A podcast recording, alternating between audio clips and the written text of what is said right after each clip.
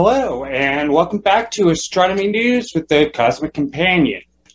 This week, we welcome Doctor Jonathan Lunine, Chair of the Astronomy Department at Cornell University, to the show, telling us all about the volcanoes of Venus.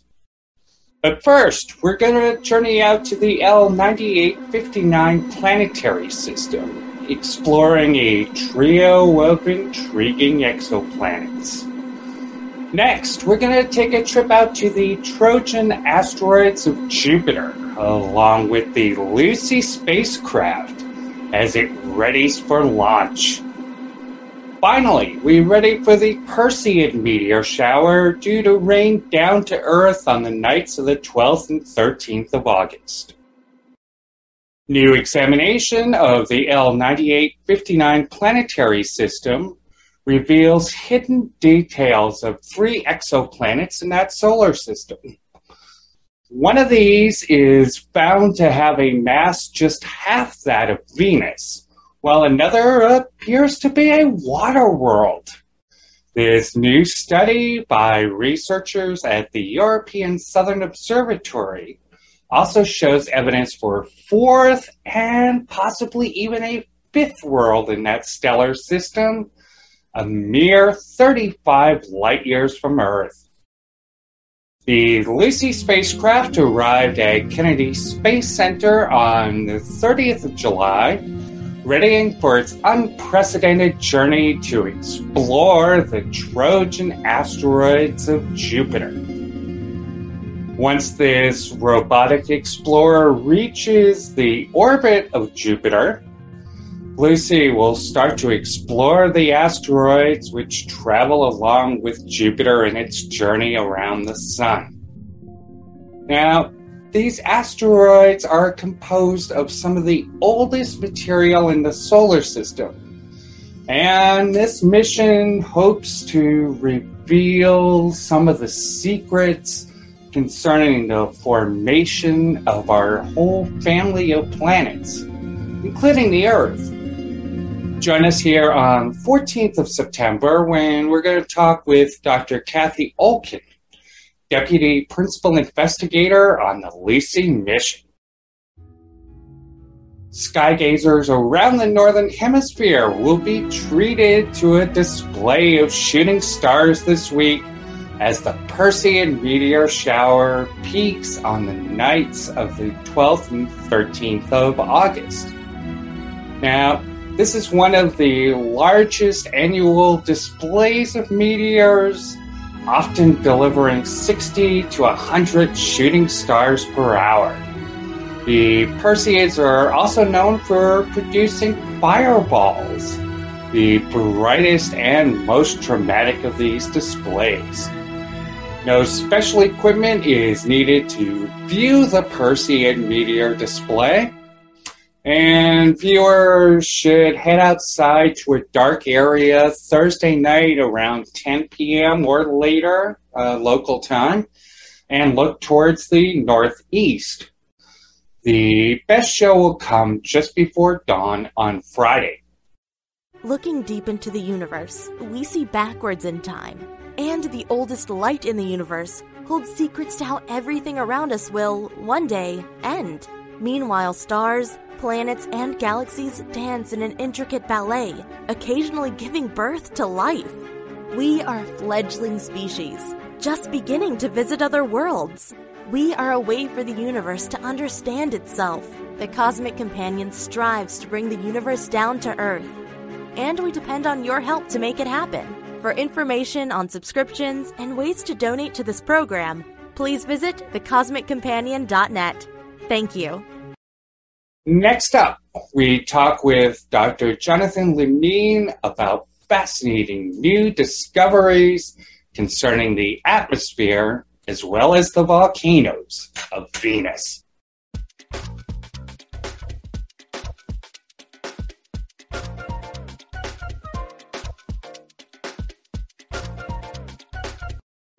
This week on Astronomy News with the Cosmic Companion, we're happy to be joined by Doctor Jonathan Lunine. He is chair of the astronomy department at Cornell And he's found, recently found some unique findings about our neighboring planet, Venus. Welcome to the show, Jonathan. Very glad to be here. Thank you so much. Can you tell us a little bit about what it is that you found and what makes it so intriguing? Sure. So um, this is work that was done um, with my graduate student, Nyok Trong, who is the first author on a paper in Proceedings of the National Academy of Science. And uh, what we found was that um, the phosphine, P H three, that was reported uh, to have been detected in the atmosphere of Venus. This was a detection reported last fall, um, that we uh, are able to explain that phosphine with volcanism, and that the um, the presence of phosphine is, we argue, a signpost of very active volcanism, indeed explosive volcanism on Venus.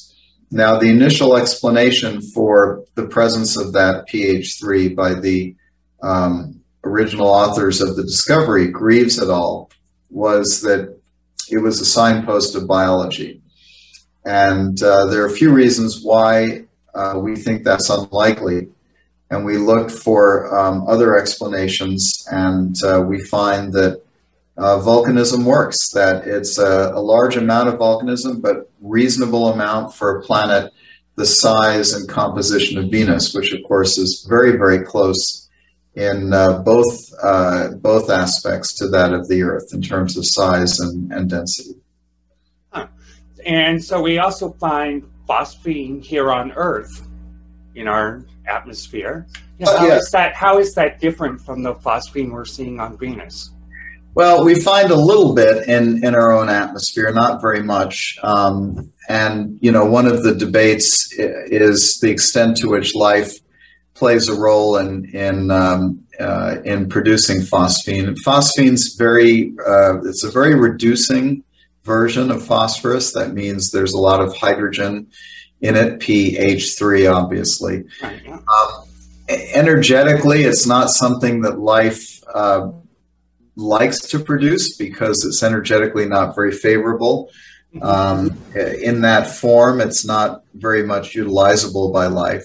Of course, phosphorus itself as an element is extremely important for life, right? I mean, it is the centerpiece of the energy currency in our cells, the uh, adenosine diphosphate to triphosphate reaction, and it's the centerpiece of the bonds in D N A and R N A that um, uh, are the information-carrying molecules of, of life. So, so phosphorus is very important, but, but not particularly in that form. Now, life can produce P H three, but in the case of Venus, I think most of your listeners know that the surface of Venus has a temperature above the melting point of lead.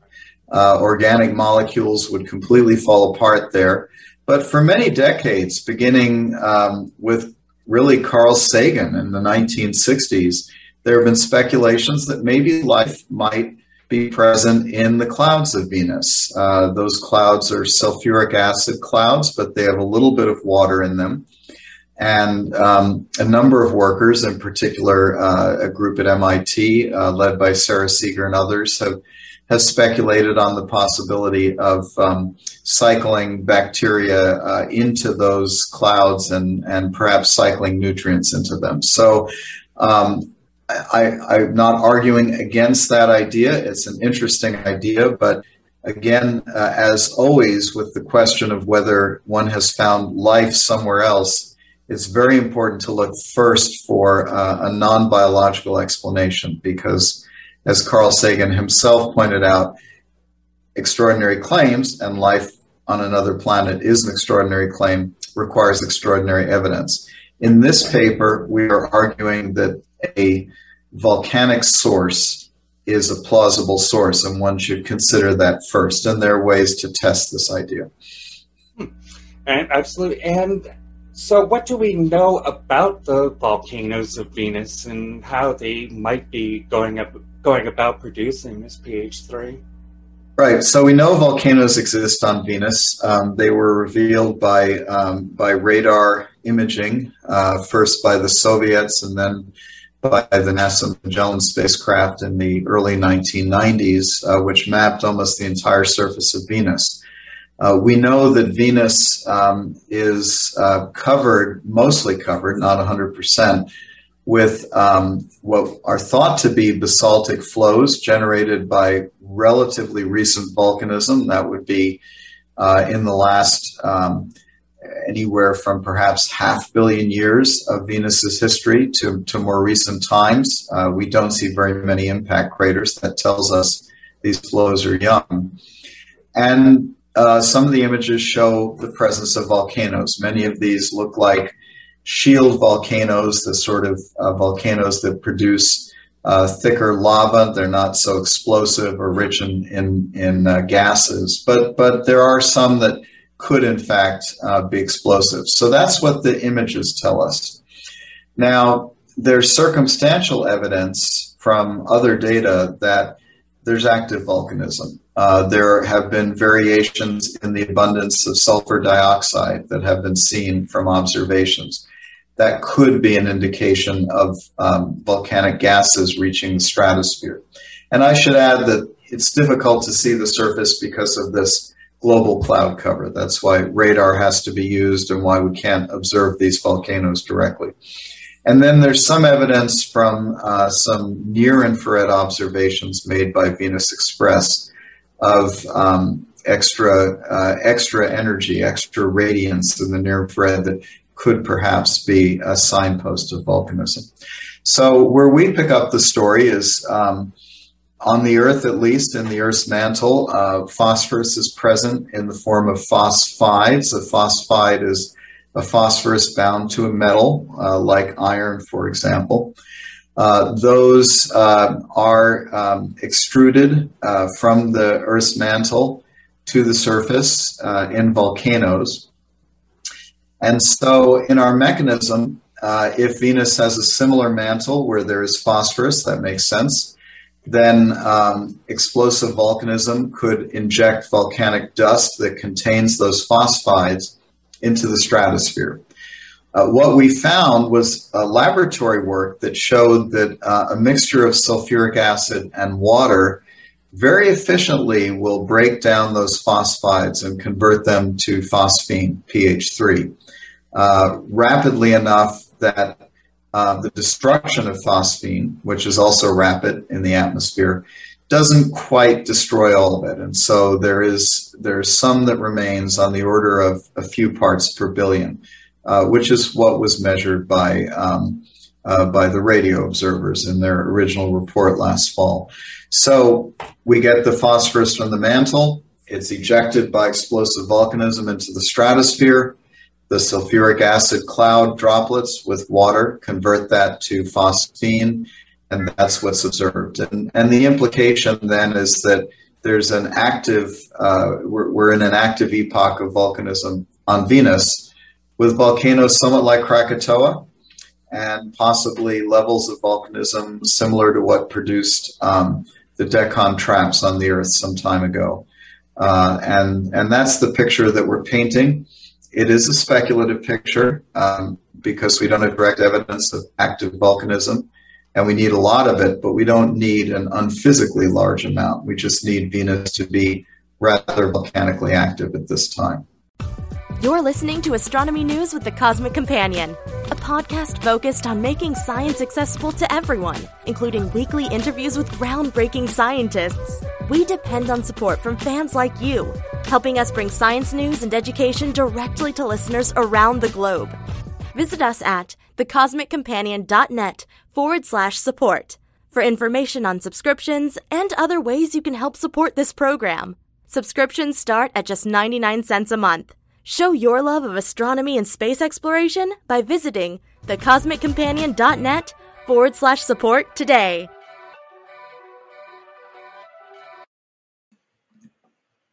Hi there, this is James Maynard from The Cosmic Companion.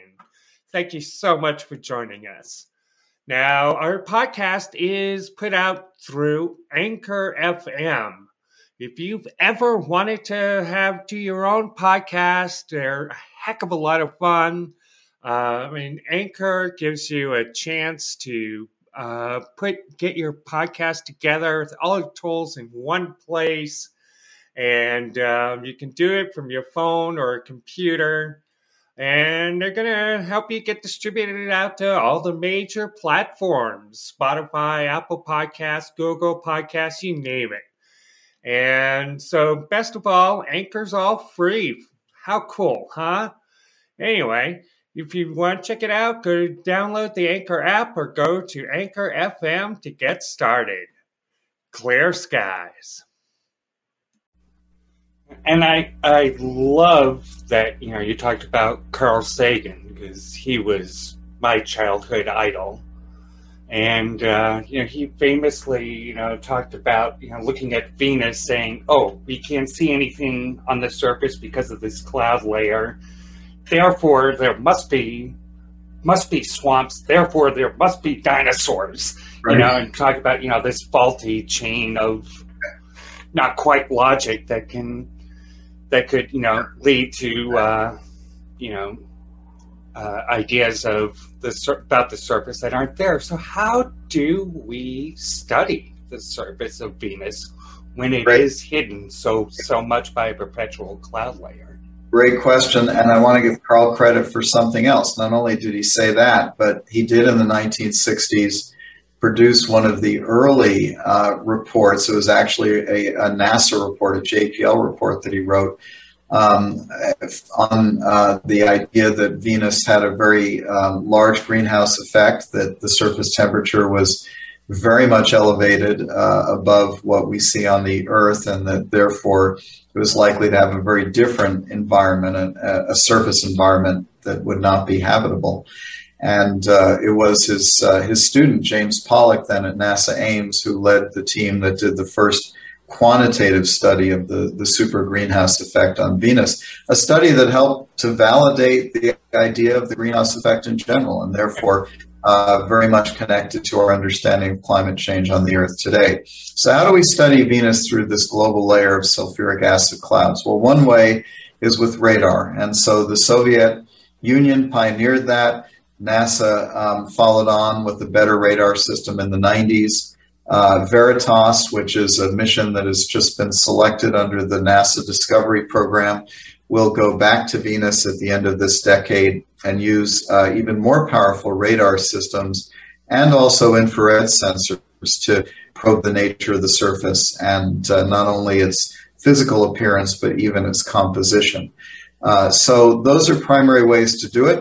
Another is to send probes down through the clouds. Um, Uh, again, the Russians, uh, the Soviet Union led the way on that with their series of Venera landers, but uh, the Pioneer Venus mission in the late nineteen seventies sent uh, several probes uh, to the surface. I guess it was two probes, one of which, a large probe, had a mass spectrometer device for measuring directly the composition of the atmosphere. And, and in fact, when this phosphine discovery was announced, uh, which was done by radio telescopes on the Earth, Uh, a group went back and looked at the Pioneer Venus data from nineteen seventy-eight, reanalyzed those data in the year twenty twenty, so, you know, forty-two years later. Um, and they do see some evidence for those compounds. But we want to go back with a better system of in situ uh, instruments to go through the atmosphere and sample that. And the Da Vinci Uh, discovery mission, which was also selected by NASA this year, will do exactly that. So probing at wavelengths where we can get through the clouds and sending physical probes that can make direct measurements of the atmosphere, those are the best way to get below those pesky global layers of cloud. And finally, what is it that you hope to find with the VERITAS and Da Vinci missions? Um, I'm very interested in Venus because I think it will tell us uh, in a very profound sense what the boundaries are for the Earth remaining habitable for billions of years. Mars is important, but Mars is a small planet, and its smallness had an effect on its habitability. Venus is the size of the Earth, and the question of when it lost its ocean, and we know from measurements of deuterium in the atmosphere that it did once have an ocean. When it lost that ocean and how it lost those ocean, that ocean will tell us um, at what point in the life cycle of the sun, as the sun gets brighter and brighter, uh, the Earth itself will lose its ocean and therefore lose its habitability. So Venus is crucially important in that regard, and those two uh, missions will set the stage for um, more ambitious missions ultimately to go to the surface to look for evidence of rocks, not with these missions, but with the follow-ons, to look for evidence of rocks that had liquid water in them, uh, hydrated basalts or andesites or even granites, that ultimately will tell us how far did Venus proceed in its geologic evolution before it lost that ocean. How long in the history of the solar system did it hold on to that ocean? Uh, the two missions, Veritas and Da Vinci, will start that process by giving us a detailed map of the surface, um, the global composition uh, by remote sensing, and make measurements of atmospheric composition to really give us the details about whether there is phosphine and other indications of active geology. Well, thanks so much for being on the show, Jonathan. It was great talking with you. It was a great pleasure. I, I had a great time. Thank you. Thank you. And that was Doctor Jonathan Lunine, Chair of the Astronomy Department at Cornell University.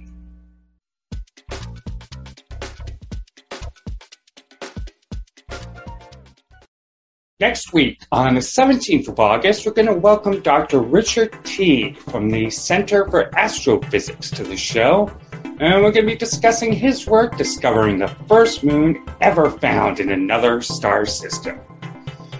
Visit with us each week on Astronomy News with the Cosmic Companion as we bring the cosmos down to Earth and scientists directly into your homes with fun, informative interviews.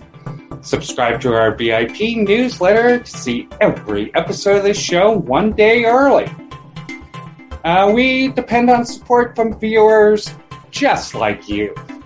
For ways to help support this program, including V I P subscriptions, please visit thecosmiccompanion.net forward slash support. Please stay safe, stay healthy, and keep your wonder alive. If you enjoyed this episode of Astronomy News with the Cosmic Companion, please download and share the episode on YouTube, Facebook video, or your favorite podcast provider. Remember, you can watch every episode of this show at the cosmic companion dot t v. For more details on space and astronomy news, please visit the cosmic companion dot com or the cosmic companion dot net.